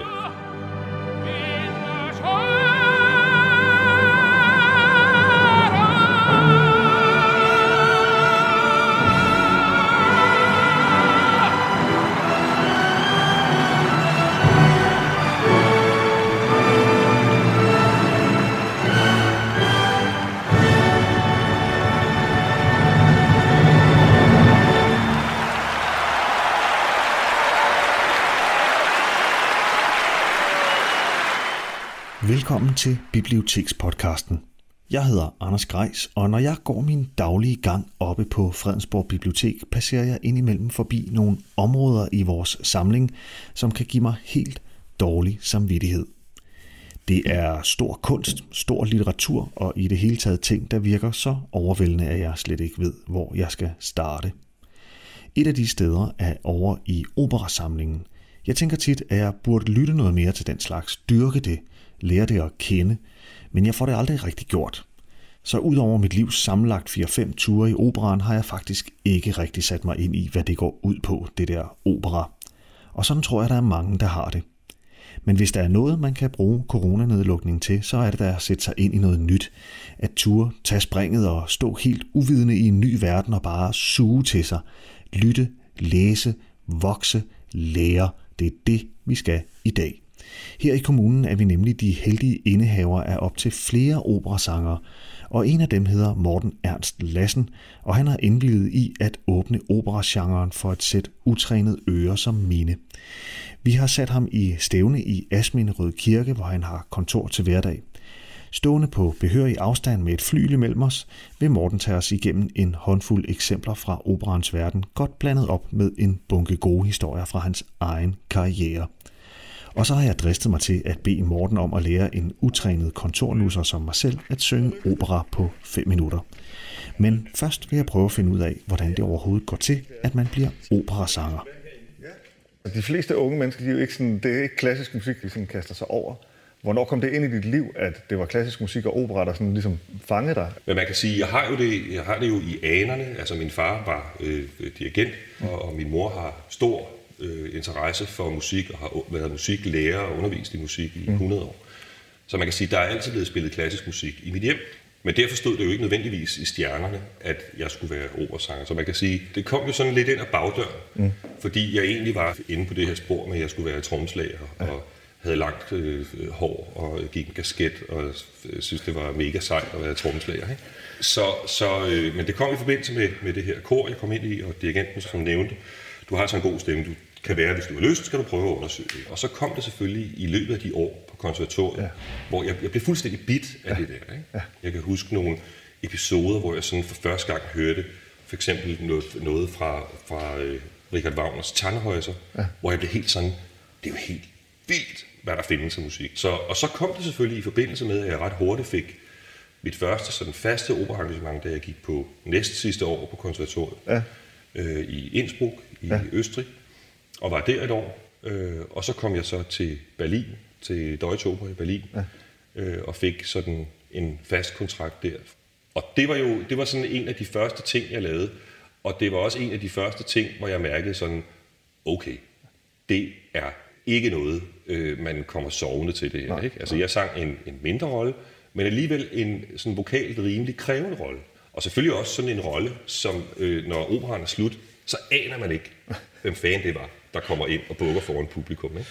Men der fik jeg altså virkelig sådan for alvor en aha-oplevelse i forhold til det. At stå på en scene, øh, være der i øjeblikket, Deutsche Oper, der sidder næsten 3.000 mennesker i auditoriet, så det er et temmelig stort overhus, ikke? stort orkester. Og på det tidspunkt, der i slut 90'erne, sådan et sted, hvor man hentede alle de der store stjerner til. Mm. Ikke? Jeg sang for eksempel sammen med en, en græsk mezzosopran, der sang Carmen, som hed Agnes Balzer. Mm. Der var hun sådan nok ved at være sådan på sin, sine sidste dage, men hun var stadigvæk et giganavn ja. inden for opera. Ikke? Øh, og er sådan en, der har sunget med Domingo og Pavarotti og ja. Carreras, og ja. altså virkelig et stort navn ja. i, op igennem 70'erne og 80'erne. Ikke? Men øh, hun sang Carmen. Jeg lavede så Carmen med hende af flere omgange, sådan mm. flere sæsoner. Mm. Øh, og hun gjorde det samme hver gang. Hun mødte op til den første prøve og var fuldstændig kropumulig. Altså helt og aldeles. Altså totalt sådan de værste fordomme, man har om en diva, øh, de blev bekræftet der. Men det var så ligesom hendes måde at få taget sådan toppen af, af nerverne og presset. Det var vel ligesom at komme ind og ligne en, der, der bare øh, helst ville være et andet sted. Ja. Og skældte ud på alle mulige Øh, en gang i, i anden omgang, vi lavede Carmen, der, der skældte hun så meget ud på dirigenten, at han forlod produktionen. Så hun fik en ny, som hun kendte, og som ville gøre det på den måde, hun ligesom ville have. Ikke? Ja. Så, så, men så blev hun jo enormt sød og lavede nogle fantastiske forestillinger. Ikke? Ja. Hun skulle, hun skulle simpelthen af med det der, ja, og det var ja. det samme hver gang. Er der mange divaer og mange øh, af de der sådan manerer, som man sådan hører om? Er det sådan? Jamen, det er der. Ja. Men jeg synes også, jeg har oplevet, at, at de der kunstnere, som virkelig opererer på fra allerøverste hylde, både dengang og nu, øh, der kan man også opleve, at de de mest søde og mm. øh, overskudsagtige og øh, sådan noget. Og hvis man selv står og er en lille smule nervøs for en eller anden mindre rolle, man skal lave, og står ved siden af sådan en bassmand, der har sunget over hele verden, alverdens mm. ting, som bare sådan, ah, det skal sgu nok gå, og så videre. Altså, bare har overskud til ja. at engagere sig i, ja. i andre mennesker. Ikke? Ja. Så det, det synes jeg faktisk, jeg har oplevet mest. Ja. I de år, jeg nåede at synge, øh, indtil jeg valgte at stoppe, der, øh, der synes jeg primært, altså jeg oplevede søde mennesker med overskud, ja. som havde lyst, og øh, for hvem det handlede om at lave god musik, ja. og, øh, og lave en, en forestilling, som gav mening for, for publikum. Ja. Altså man får virkelig bekræftet sin fordom, når man hører det der med, med de store divaer, ikke? Fordi det er også lidt det indtryk, man har. Altså, jeg kan sådan huske nogle af de ting, der kørte i fjernsynet, det må så også have været i 90'erne. At man får virkelig også indtryk af, at det er nogle mennesker, der er meget følelsesladet og, og, og meget sarte, og, og sådan, det er virkelig de store armbevægelser. Mm. Og det har også noget at gøre med opera-stilen på en eller anden måde. Mm. Altså, det er også opera-udtrykket, som ligesom er det der sådan ja. meget store, og man bruger mm. gerne et halvt akt på at dø og, ja. og de her ting, ikke? Jamen, det, det, det skal man. Og ja. når, når du er blevet skudt så skal du helst synge en stor og sindssygt krævende arie. Ja, imens blodet... Øh, øh... imens blodet fosser ud. Ikke? ja. altså, så det hører sig ja. ligesom til. Ja. Men, men jeg vil sige, der er, der, der, der er to ting i det der. Fordi opera kan jo også være noget af det mest intime. Altså, hvor, du simpelthen, hvor musikken spiller, og der bliver sunget, og der bliver spillet. Men, men det foregår altså, på et niveau, hvor du simpelthen stadigvæk kan høre en knapnål falde ja. til jorden. Og man kan sige lige eksempel med, med, med de tre der. Det er den der kæmpe koncert med, det med Domingo. Domingo og Carreras og Pavarotti. Og Pavarotti, ja. Tre til nord. Ja. Det er, det er på en eller anden måde også et lidt sådan en, en form for folkeligt øh, ny gennembrud for operan, sådan som jeg oplevede det i hvert fald. Ikke? At der skete ligesom noget der, hvor det var noget, man, ja. man stødte på igen. Ja. Ja, men fuldstændig. Ja. Altså, og man kan sige lige eksempel med, med, med de tre der, som, som jo kom frem der i forbindelse med VM-finalen. Det var den mm. første koncert, de lavede i Rom. Den ja. ikke? Det var jo tre gutter, som holdt af hinanden. Mm og som var kolleger, som var konkurrenter osv., men som jo mødte op til det her med altså, virkelig lyst til, at hold kæft, det her skal blive sjovt. Ikke? Og til generalprøven inden koncerten, altså aftenen inden, øh, der havde de så en prøve med orkestret, hvor de simpelthen lavede så meget fis, at øh, ham der, der ligesom var hovedarrangør bag det, han måtte ligesom kalde dem til en, til en prøve om formiddagen på koncertdagen og sige, så strammer I altså op, gutter. Ikke? Så, så det er også den anden mm. side af det. Ikke? Så, men man kan sige, for, for, for operaen som, som kunstart, der havde, øh, om end der var meget modstand i operaverdenen. Der var mange, der sagde, at det der er jo totalt skråplag at komme ud på, fordi du hiver ligesom highlightsene ud fra hver enkelt opera, så du mm. får ikke det der øh, hele flow af at høre en opera fra start til slut. Nej, det gør du ikke. Mm. Men det havde jo en fuldstændig altså, uvurderlig betydning for operaen som kunstart, fordi netop som du siger, lige pludselig var der jo, det var jo hvermandseje. Og det er jo også sådan, det har været tænkt. Bare ja. på, på, på Verdis tid. Mm. Ikke? Altså, de mennesker, der gik til opera, det var jo ikke øh, adelen og folk, der var øh, tilhørte en elite. Altså, det var, det var alle mennesker. Ikke? Og Verdi var jo den tids øh, Rasmus Sebak. Ikke? Ja. Altså, så, så han var jo et, et kæmpe navn. Ikke? Altså, ja. folk rejste jo fra hele verden for at høre øh, Verdis opera. Så, øh, så det var faktisk meget folkeligt? Det var ekstremt folkeligt. Og opera har jo sådan helt grundlæggende, det har aldrig været tænkt som, at man skal sidde i fire stive timer øh, og høre en Händel-opera, hvor karakteren af det hele er, er jo meget ens. Men det var jo aldrig tænkt sådan. Altså på, på Händels tid og på Mozarts tid, der badede man ud og ind. Ikke? Altså, så hørte man øh, 20 minutter, så gik man ud og og fik et glas vin, eller lidt at spise, eller, eller andet. Okay. Så gik man ind igen og hørte videre. Det forklarer jo meget godt, hvorfor dødsscenen tager så lang tid, så alle ligesom kan nå at få ja. en, en del af det. Ja. Jeg tror heller ikke, hvis man, hvis man ikke har læst så meget litteratur, så vil man måske ikke nødvendigvis starte med Kafka, eller øh, øh, Dostojevski, eller Nej. et eller andet. Så vil man måske starte et andet sted. Ja. Men, så, så det her er et, er et øh, fint sted at starte. Så, og sådan er det jo med meget, som man ikke kender. Ikke? At hvis man har lyst til at lære det at kende, så er det jo noget med at øh, smide øh, ligesom fordomme, og så sætte sig ind med, med åben sind ja. og høre en opera. Ikke? Ja. Fordi tit er det jo de små enkle ting, som er virkelig de betydningsfulde for publikum. Ikke? Hvis nu man øh, aldrig rigtig har fået hul på det her med at lytte til opera, mm. øh, så skal man jo starte et sted. Mm. Og øh, jeg vil godt sige, at det er bestemt ikke ment som nogen øh, fornærmelse over for genren, men det hele kan lyde lidt ens i starten. Ja høje toner på sprog, man ikke mestrer, mm. øh, og nogle meget lange øh, dødsscener. Ja. Men du har jo øh, lovet mig, at øh, vi skal prøve at dykke ned i øh, nogle værker, som vil være nogle, øh, nogle oplagte nogen at starte med, ja. hvis man gerne vil lære operan at kende. Og, øh, og vi skal også lige høre nogle små bidder mm. fra de her værker her. Nu lægger vi dem jo op på bibliotekets hjemmeside bagefter, så man kan, øh, man kan gå ind og lytte dem øh, i sin øh, helhed og låne dem med hjem. Øh, og jeg håber lidt, at vi på den her måde kan, kan, ligesom kan åbne det lidt for os, som har lidt svært ved at komme ind i det.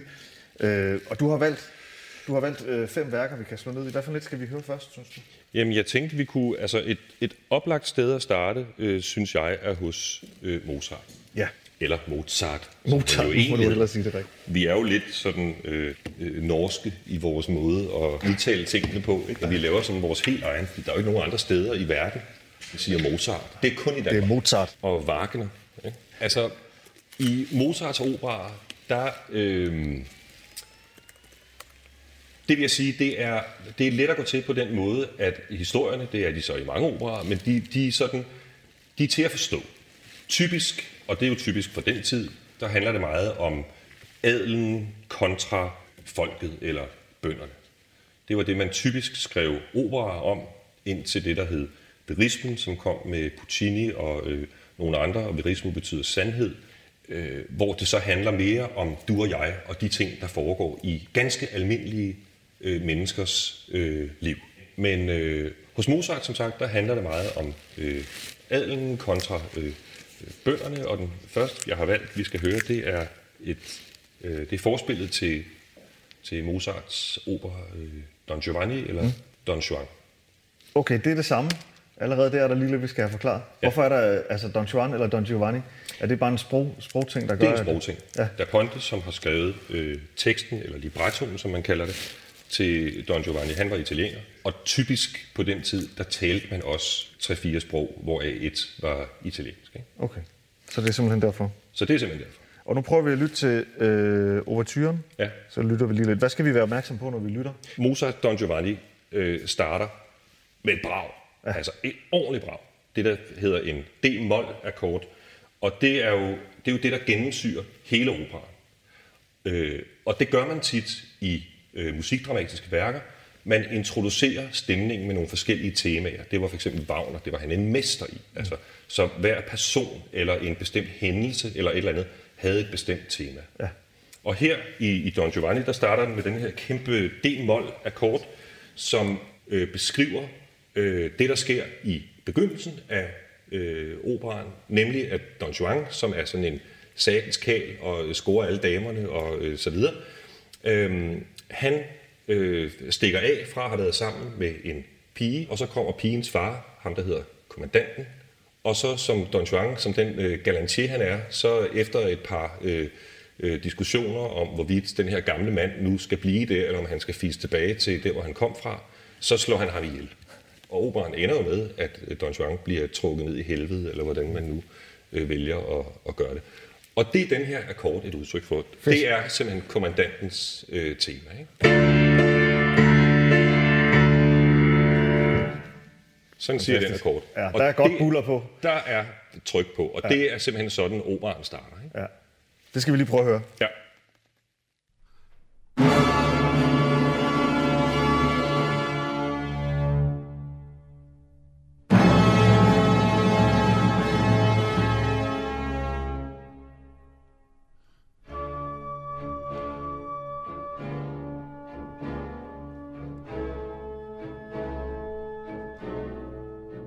Man kan jo også fornemme, tror jeg, det her uhygge, det ja. her sådan spirende, hvad, hvad, hvad, hvad ligger der nedenunder, hvad, hvad, hvad betyder det her? Så, så, så det her er jo et udtryk for, at der virkelig er, er tænkt over tingene, ikke? Ja. og en, en fuldstændig altså, genialitet, der ja. ligger bag det der. Ja. Jeg synes også, jeg kan høre altså, den måde, den udtrykker dysternhed på. Ja. Det den helt konkret gør med nogle, nogle øh, lysestryger, der sådan løber lidt afsted. Mm. Øh, altså de der sådan, små virkemidler, det er jo nogle, man kan genkende ja. i meget andet musik nu. Ja. Jeg tænker, at det kommer herfra. Det, det kommer jo fra... Det hele fra, jo fra, Ja, ja, det er det.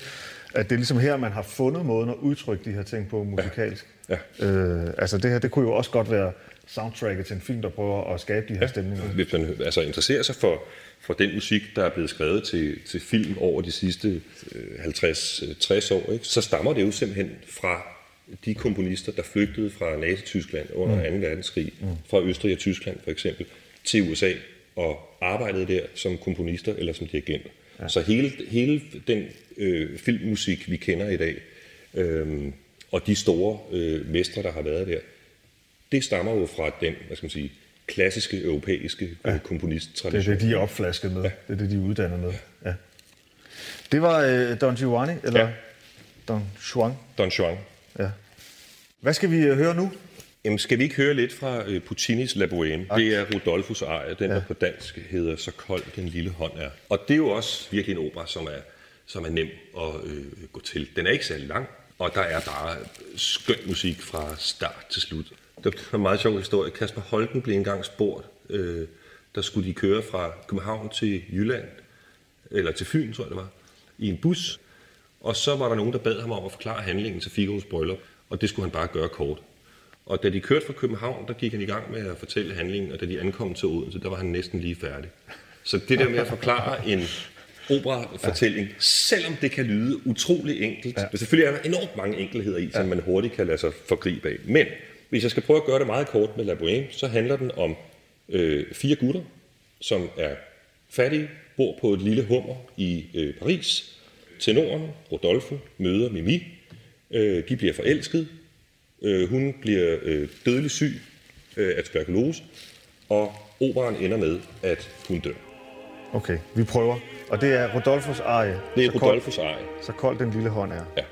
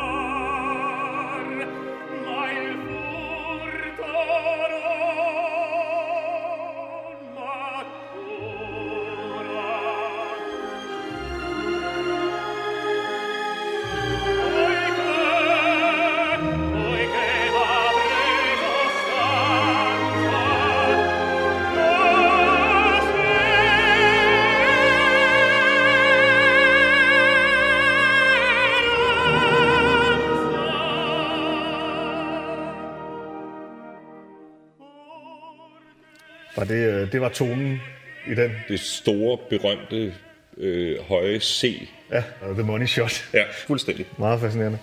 Jeg lægger mærke til, at han, øh, når han synger den, så øh, han knækker, altså, øh, ja. som man gør, når man er lige ved at græde, eller når man er meget sådan, ja. oprørt.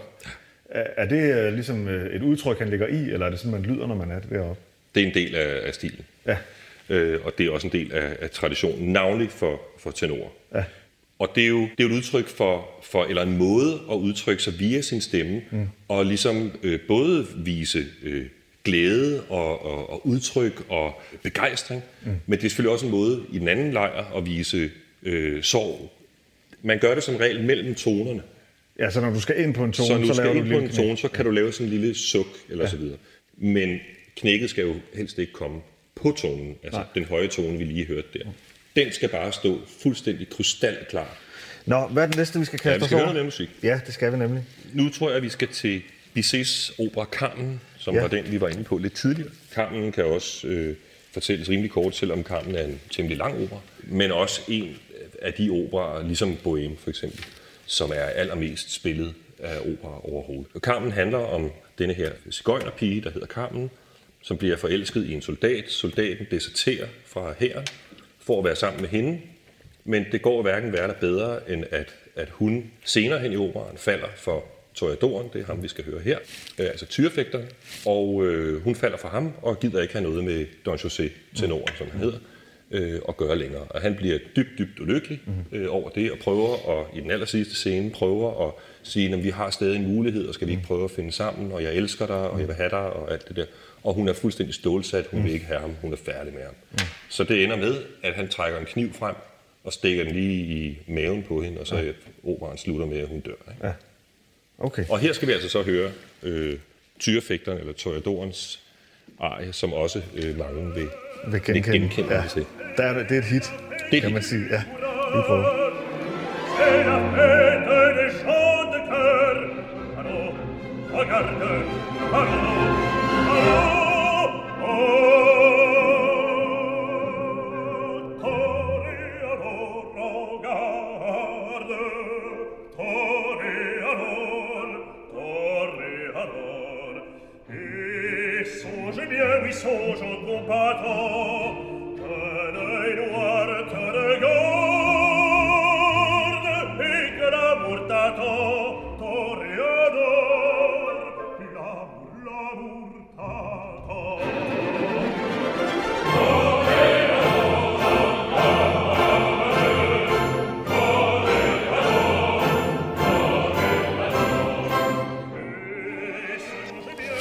Det er meget sådan, øh, kalder man det? Svulstigt sådan. Øh. Det er meget, øh, og det skal det helst også være. Ja. Altså, det er meget potent, ikke? Ja. Og det er jo også det, man, man, man tit oplever i operaen, at når, øh, når så den der øh, store, berømte øh, arie kommer for eksempel også fra, fra Verdis Rigoletto, som måske ikke alle kender, men de kender i hvert fald.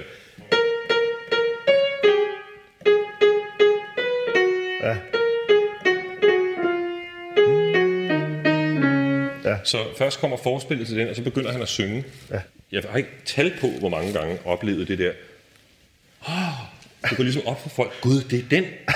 Kommer den herfra? Ja. Ikke? Jeg Ja. troede, det var en ringetone Ja. til Nokia. Ja, eller en pizzareklame eller et ja, eller andet. netop. Ja, ja. Så, øh, og, og det er jo ligesom, det, det er jo en fantastisk Ja. oplevelse.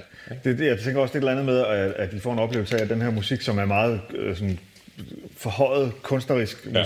At den faktisk allerede er, hvad skal man sige, indlejret i deres øh, liv på en eller anden måde. Ikke? Præcis. Og ekstremt folkelig. Ja, ikke? virkelig. Altså virkelig. Ja. I Carmen er der jo rigtig mange, øh, altså, der er rigtig mange kendte ting, når Ja. man sådan dykker ned i det. Ja. Ja. Hvad, hvad er det næste, vi skal høre? Så tænkte jeg, at vi skulle høre lidt af... Fordi man kan næsten ikke øh, tale om opera, uden at komme ind på, på Verdi, som vi også har været lidt inde på, Nej. Giuseppe Verdi, som jo simpelthen var usandsynligt populær øh, på sin tid. Øh, og da han døde, der blev hans kiste kørt gennem, øh, jeg mener, det var Roms gader. Mm. Altså, det var simpelthen nærmest som en majestæt, øh, der blev begravet. Så stor var han. Øh, så han har betydet helt ufattelig meget for operaen som kunstart, ikke bare i Italien, men, men i hele verden. Og det, vi skal høre her, det er øh, et uddrag af Otello, som bygger på Shakespeares drama. og som meget kort handler om denne her mor, som er herfører, men som har en sygeligt øh, jaloux side. Og han bliver så forblændet til at tro, at Desdemona, som er Otellos kone, har en affære med en anden, mm. hvilket slet ikke passer. Mm. Øh, operen ender så med, at Otello har fået bragt sig selv helt derud, at han beslutter sig for at slå hende ihjel. Og det, der sker her, øh, der er vi helt henne i, i slutningen af operaen, der øh, beder hun aftenbøn og synger den katolske bøn af Maria, og det er den, vi skal høre her. Og lige efter, der kommer Otello altså ind og slår hende ihjel.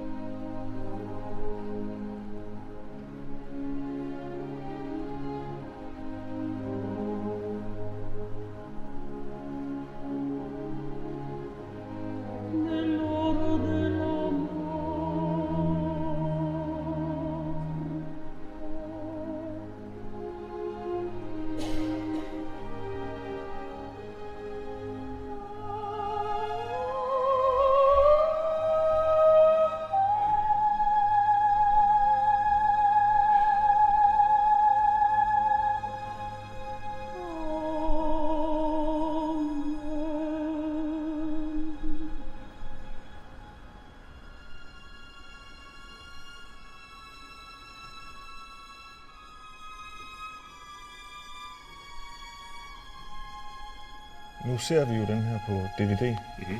hvor der faktisk er filmet rimelig tæt på, øh, på sangerinden her. Ja. Øh, det giver jo faktisk en helt anden... Øh, mm.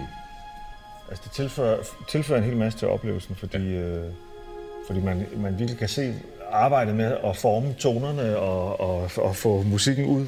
Det er meget fascinerende. Ja. Og de få gange, jeg har været i operan, mm. øh, der, der kan det jo godt være svært, altså for de detaljer med, ja. som jo faktisk er, altså en, en stor del af det, der er fascinerende ved opera, mm. er jo det her øh, meget hårde fysiske arbejde, der går i at skabe de her, den her lyd. Ikke? Jo. Det er jo slet ikke for fuld volumen, Nej. men det er meget, meget sådan øh, ekspressivt. Mm. Altså, der er rigtig mange nuancer i det. Og det er jo, det er jo netop, som, som vi også talte om, at opera jo faktisk er begge dele. Det har både det der kæmpe store øh, udtræk med 200 medvirkende, og hvor simpelthen hårene bare rejser sig. Mm. Øh, men det har også det stik modsatte. Altså, ja. Det her billede, øh, som jeg tit bruger med, at, at selvom musikken stadig spiller og sangeren synger, så kan man faktisk høre en knapnål falde til jorden. Ja. Ikke? Ja. Og der er i øh, auditoriet, når man sidder der som publikum, der er der en helt utrolig stemning. Mm. Altså alle har simpelthen, bliver simpelthen draget ind af mm. det der for, fortællingen og musikken og øh, så videre. Ikke? Øh, så det er, det, det er virkelig, og, og jeg kender ikke mange andre kunstarter, som, mm. som, som kan det der, fordi det har ligesom både skuespillet og musikken og sang. Ikke? Vi har en til, vi skal høre. Og det er jo øh, det er noget Wagner. Der er og... vi henne hos øh, der Richard, som jo er en af de umiddelbart måske mindst tilgængelige operakomponister, fordi typisk så er hans opera ekstremt lang, og det går ekstremt langsomt. Ikke? Så hvis man har sådan en hang til, at man synes, at nu er der gået et kvarter, hvornår er der må en pause, ikke? så er det måske ikke det perfekte sted at starte. Nej. Omvendt, så synes jeg jo, at Wagners musikdramatiske univers er noget af det mest geniale, og hans værker er nogle af de mest gennemførte og gennem komponerede musikdramatiske værker fra start til slut. Hvis man tager et, et lille øh, beskedent eksempel som hans kvartrologi, Nibelungens Ring, som mm. består af fire uafhængige operaer, som mm. bliver spillet over fire aftener, ikke? som jo samlet set spiller omkring 16-17 timer, lidt afhængig af, hvem der dirigerer. Ikke? Mm. Det, er jo, det er jo fuldstændig uoverskueligt et værk. Det er et Men til gengæld, når man stiger på det der tog og den rejse, og siger, okay, nu gør jeg sgu det her, ikke? Mm. så er det for mig noget af det mest altså, fuldstændig utrolige og, og unikke værk, der findes inden for opera eller musikdramatik. Ikke? Og, og, og det jeg også vil sige omkring øh, Wagners operaunivers, det er, at hvis man har tålmodighed til at sidde og se øh, Ringenes Herre på film, mm. øh, så har man også tålmodighed til det her. Ja. Fordi universet minder meget om, om hinanden. Ja, og den vi skal høre, det er jo faktisk med øh, Stig Fogh Andersen, ja. som jo er nærmest lokal. Det kan man i hvert fald sige. Han har i er hvert fald dansk. i perioder øh, faktisk også boet her i kommunen, ved jeg. Ja. Og, øh, og det, den hedder Sigmund Heisig. Og hvad, hvad, hvor er vi henne her? Her er vi i den anden øh, af de operer, den der hedder Valkyrien, hvor øh, Sigmund her ankommer til et sted, hvor øh, der bor øh, to mennesker, Hunding og hans kone øh, Siglinde. Og Siglinde og Sigmund bliver i løbet af første akt forelsket i hinanden, og så viser det sig, at de er søskende. Og det, der sker på det her tidspunkt, det er, at øh, de har haft et svær siddende i en træstamme der, hvor de bor. Og der har været alle mulige mennesker, som har forsøgt at få det der svær ud, fordi der er sådan noget helt, helt fantastisk og magisk omkring det der svær, så det er der rigtig mange, der gerne vil have fat i. Mm. Men Sigmund viser sig så at være den eneste, der faktisk kan trække det der svær ud af stammen, fordi det er meningen, at det er ham, der skal komme og trække det ud. Det lyder jo meget bekendt. Sværet i stenen eller Ja, ja, træstuben. Ja, præcis. Prøv at høre den. Ich. Bezeugest die Schwert, das zaglos ich halte. Wälze verhieß mir in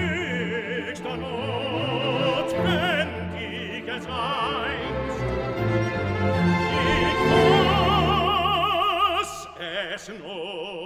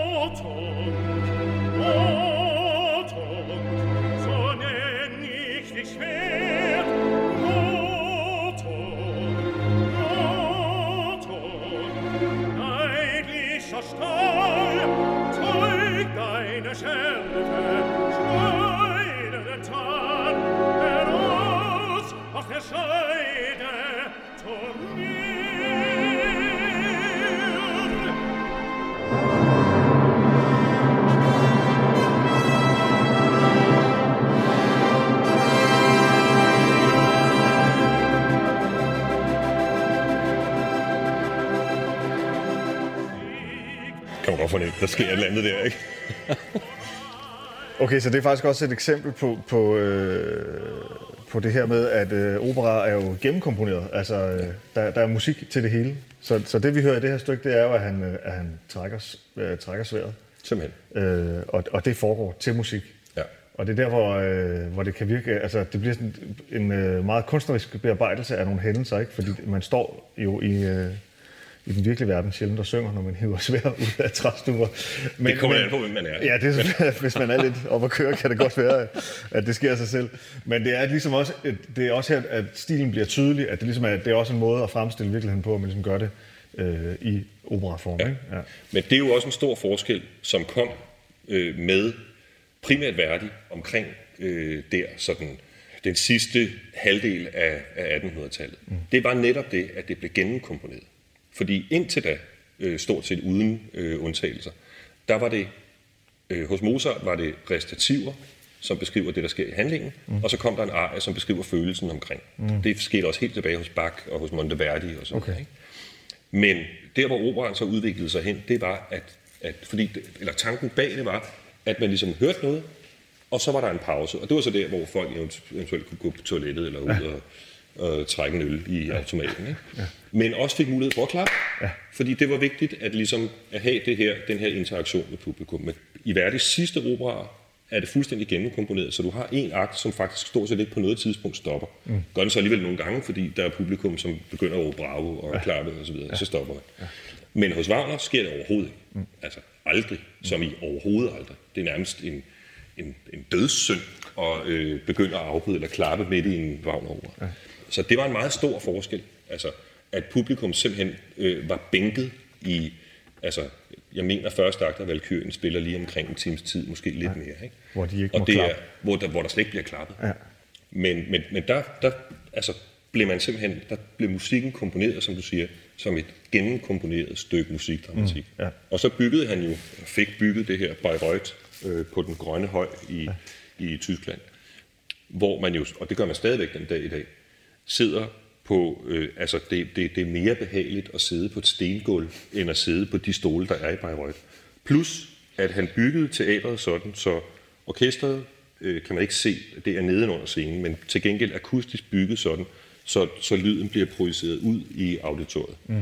Men selve auditoriet hælder nedad mod scenen. Mm. Og det er for at skabe, for det første, denne her, at man rent fysisk bliver trukket frem mod scenen og det, der foregår på scenen. Mm. Og dernæst, at man ikke simpelthen altså, kan læne sig tilbage i den stol og ligesom, øh, eller lige øh, lukke øjnene et sekund, mm. hvilket der er rig mulighed for. Altså man sidder så ekstremt dårligt. Så risikoen for, at man falder i søvn, den er simpelthen ikke øh, til stede. Og ja. som sagt, det, det var et bevidst valg fra hans ja. side, at det skulle ja. være på den måde. Ikke? Ja. Den der måde, man synger på, mm. når man synger opera, ja. den er jo unægteligt øh, lidt speciel. Ja. Øh, og, og det er meget fysisk krævende, ikke? Ja. Altså man skal virkelig have mullerne i orden, ja. for at kunne præstere det der. Øh, især hvis man skal have hele forestillinger seks aftener om ugen og sådan noget. Ja. Øh, hvor, hvorfor er det blevet sådan, at det er den måde, man synger på? Altså jeg mener, det er jo ikke en naturlig... Øh, det ligger ikke op af en måde, man snakker på og sådan noget. Det er en helt anden måde at bruge stemme på, ikke? Ja. Hvordan kan det være, det er blevet sådan egentlig? Altså, øh, man kan sige, helt grundlæggende, så er der jo det ved opera, at det er akustisk. Mm. Det vil sige, at det ikke er forstærket. Ikke?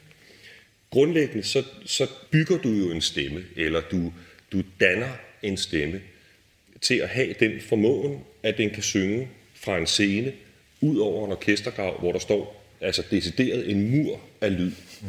Og så, så er du en sanger, der ligesom skal synge op imod det. Det kræver i sig selv sin mand, øh, ja. MK. Ikke? For når jeg, når jeg står her og lytter til dig tale? Ja. så kan jeg jo godt høre, at der er mere, der er mere volumen på din stemme, alene når du taler. Ja. Altså, øh, jeg har jo bestemt mig for, at øh, jeg lige øh, kaster mig selv i øh, puljen her. Jeg ved hvor, øh, lidt om, hvor svært det er at synge opera, og det synes jeg godt, jeg vil prøve at, at vise ved at forsøge øh, selv at lære at synge bare et lille bitte stykke. Og du har lovet, at du vil prøve at se, om du kunne få øh, måske bare fire takters opera ud af mig. Sådan. Jamen, jeg havde tænkt, at du skulle prøve at synge øh, fuglefingeren Papageno, en af hans arier fra Mozarts Tryllefløjten. Allerede når du siger titlen, føler jeg jo, at jeg har påtaget mig en alt for stor opgave. Ja, det, det, det, jeg, jeg føler mig helt tryg ved, at det kan du sagtens. En rolle og et, et sangparti, som jo Mozart bevidst også skrev, så det var tilgængeligt. Så, men nu tænker jeg, at vi, vi, vi prøver med den her, og vi går bare lige på. Ikke? Jo. Fordi, og øhm, teksten øh, kan vi jo tage stille og roligt. Ja. Øh, den hedder Ein Mädchen oder Weibchen wünscht Papageno sich. Og så prøver jeg at klimpe nogle akkorder til, så vil jeg håbe, jeg rammer de rigtige. Okay, så vi prøver her. Så vi siger 1 og 2.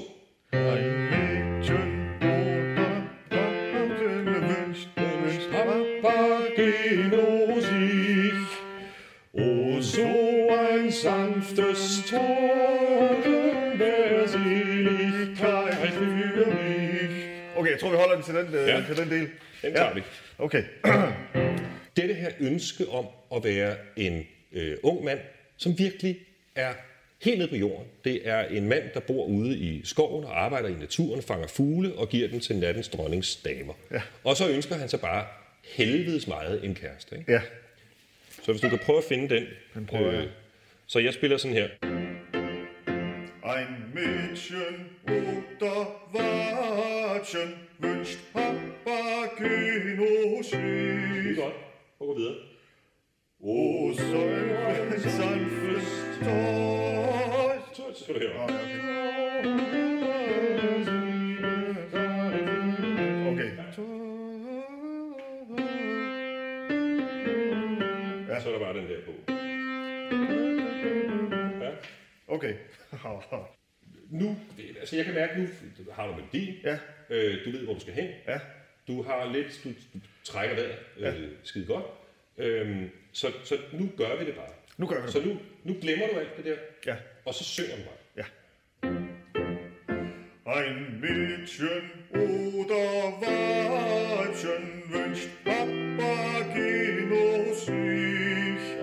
O so ein sanften Sträucher wär Seligkeit für mich.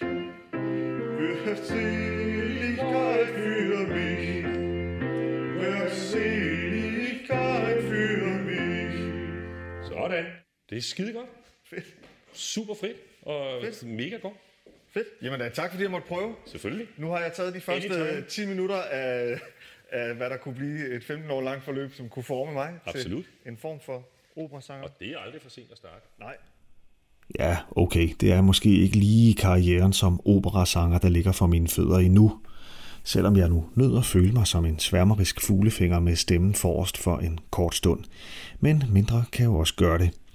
Hvis du har lyst til at dykke mere ned i det opera, vi har fået anbefalet i dag, så gå ind på fredbib.dk-podcast. Her finder du alt det, vi har hørt i dag, og en hel masse andre anbefalinger fra Morten Ernst Lassen. Der er også et link til Sangcenter Nordsjælland, som Morten er direktør for. Det er et glimrende foretagende, som spreder sangklæde for både små og store her på egnen. Og du finder også en henvisning til det, der hedder Medici TV, som er den klassiske musiks Netflix. Her er tusindvis af koncerter, balletforestillinger, operaer, dokumentarer osv. helt tilbage fra 40'erne og frem til i dag. Du kan sågar tage en masterclass derinde, hvis du har lyst til at gøre mig kunsten efter som fuglefingeren Papageno. Og det bedste ved det hele er, at dit bibliotek allerede har betalt for din adgang til det, så det eneste du skal gøre, det er sådan set at klikke dig derind. Så det er bare om at komme i gang med at lytte til noget nyt. Jeg hedder Anders Greis, jeg er kulturformidler ved Fredensborg Bibliotekerne og fuglefingeren Papagenos ukendte fætter. Tak fordi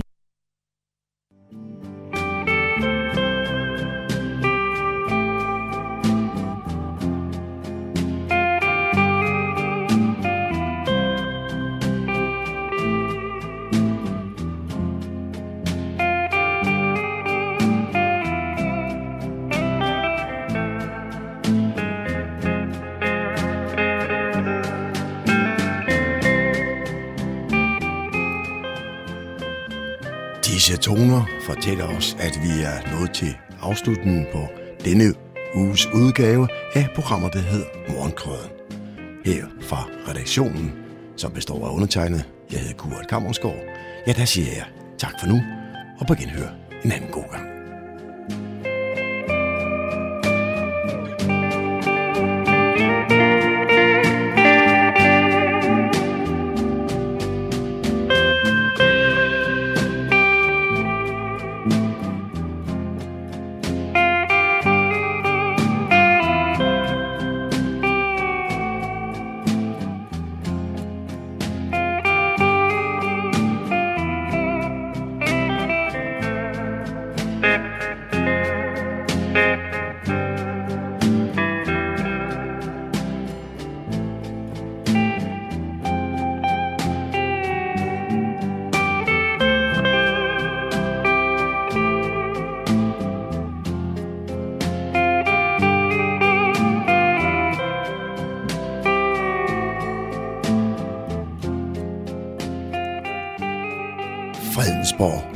Radio, Radio Humleborg, Nordsjællands mest voksne lokalradio.